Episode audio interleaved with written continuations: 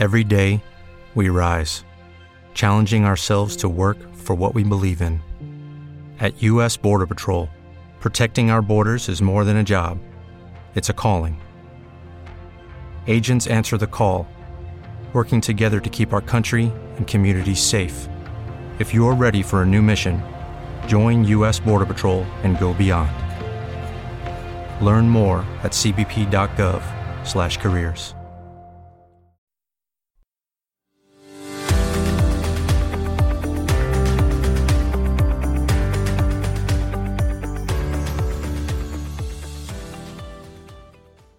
Bologna ferita. Ricordi della strage del 2 agosto 1980 raccolti dal quotidiano La Repubblica nel 2010.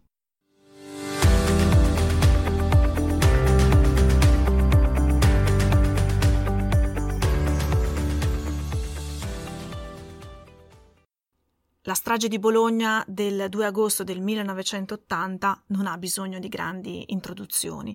Si tratta del più grave atto terroristico nel nostro paese, eh, avvenuto negli anni, negli anni di piombo. Eh, negli anni di piombo, anni della strage di Piazza Fontana, di Piazza della Loggia, della strage del treno Italicus, è quello con il maggior numero, maggior numero di vittime. Sono 85 vittime più, più 200 feriti.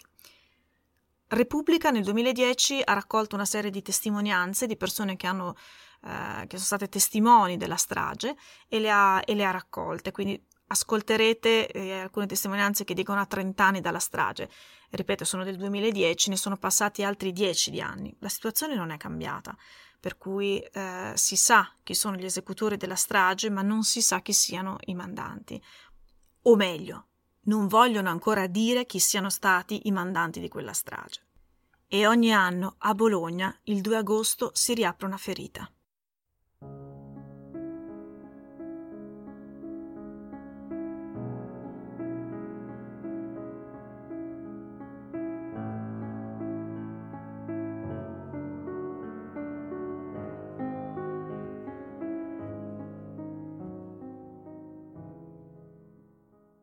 Il boato e la polvere di Umberto Salomoni.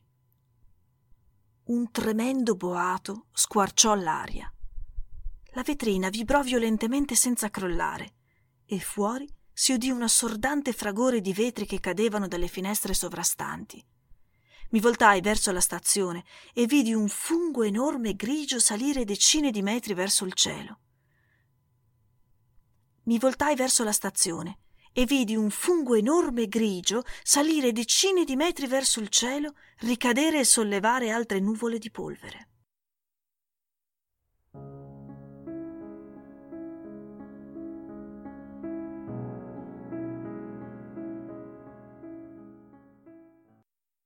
Un silenzio irreale di Anna Bassi. Ero stata spostata addosso al terminale i vetri tremavano, il mio collega era impallidito, c'era un silenzio quasi irreale, sospeso, rotto solo dall'espressione terrorizzata del collega e dal suo ripetere Non è possibile, non è possibile.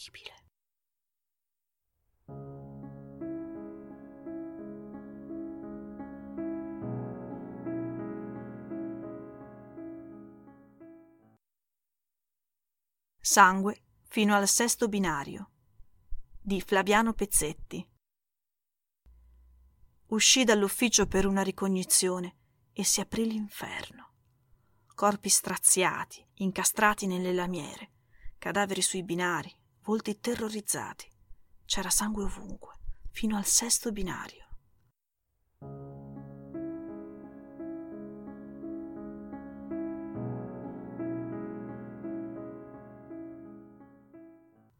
Scavare, scavare e cercare persone di Roberto Quadarella.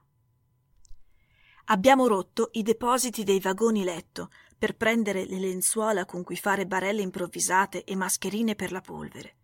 E ci siamo messi a scavare, scavare, cercare persone. Era tremendo quando sotto le macerie toccavi mollo e il guanto diventava rosso.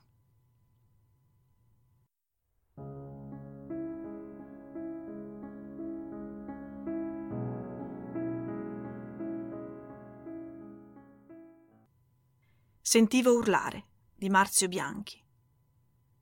Riuscì ad aiutare un volontario a estrarre una giovane donna di colore, facendo un passamano tra le rovine mentre poco distante da noi sentivo urlare un giovane ostionato in tutto il corpo. Avrei voluto andare da lui, ma le mie gambe non mi sostenevano più.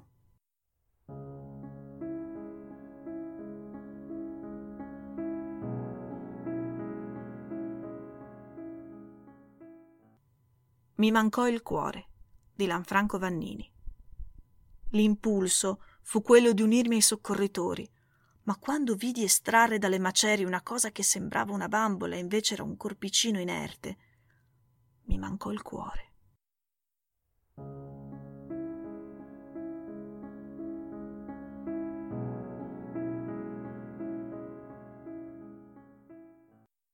Ragazzini che svenivano come mosche di Maria Alessandra Orselli. Ero medico da pochi anni.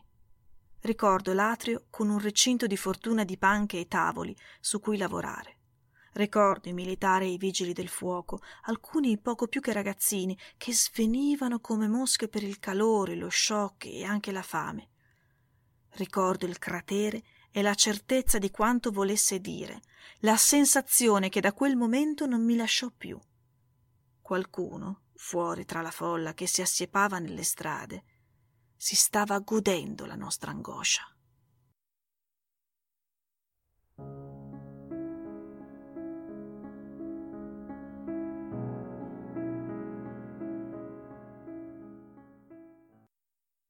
Quell'autobus coi drappi bianchi di Anita Pezzetti.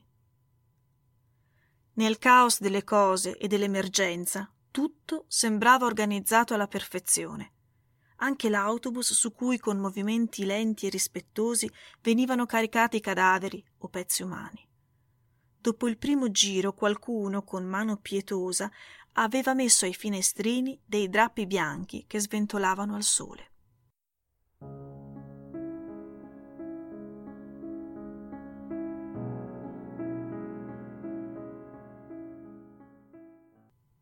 Ades la guerra te anche a te di Carla Massa. Quando mi fermai, scoprì di avere divisa e scarpe macchiati di sangue. Tornai a casa e rimasi sveglia molte notti. Appena ci riuscì, andai a trovare mio padre. Indicandomi una sedia, mi disse: Mettete a sedere, che adesso la guerra te l'avest anche a te. Mettiti a sedere, che adesso la guerra l'hai vista anche tu. Dietro ogni nome c'è una storia, di Paola Sola. Quello che ancora oggi mi emoziona è percorrere i nomi delle 85 vittime scritti sulla lapide in stazione. Dietro ad ogni nome c'è una storia. Sogni, obiettivi, amori, amicizie, giochi. Dietro ad ogni nome c'è una famiglia. Racconti, coincidenze, situazioni che non puoi dimenticare.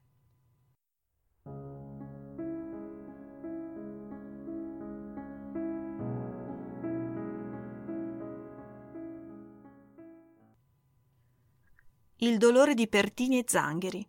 Cristina Tassi. Andai in piazza.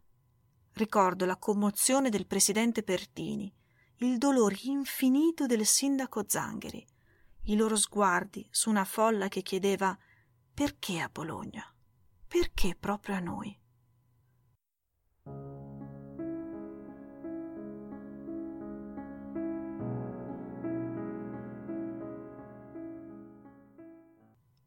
Qualcuno si deciderà a parlare di Alessandra Govoni. Chissà se qualcuno, leggendo questi ricordi, alla fine, dopo trent'anni, si deciderà a parlare. Magari lasciandoci liberi di decidere se è una cosa che siamo in grado di ascoltare.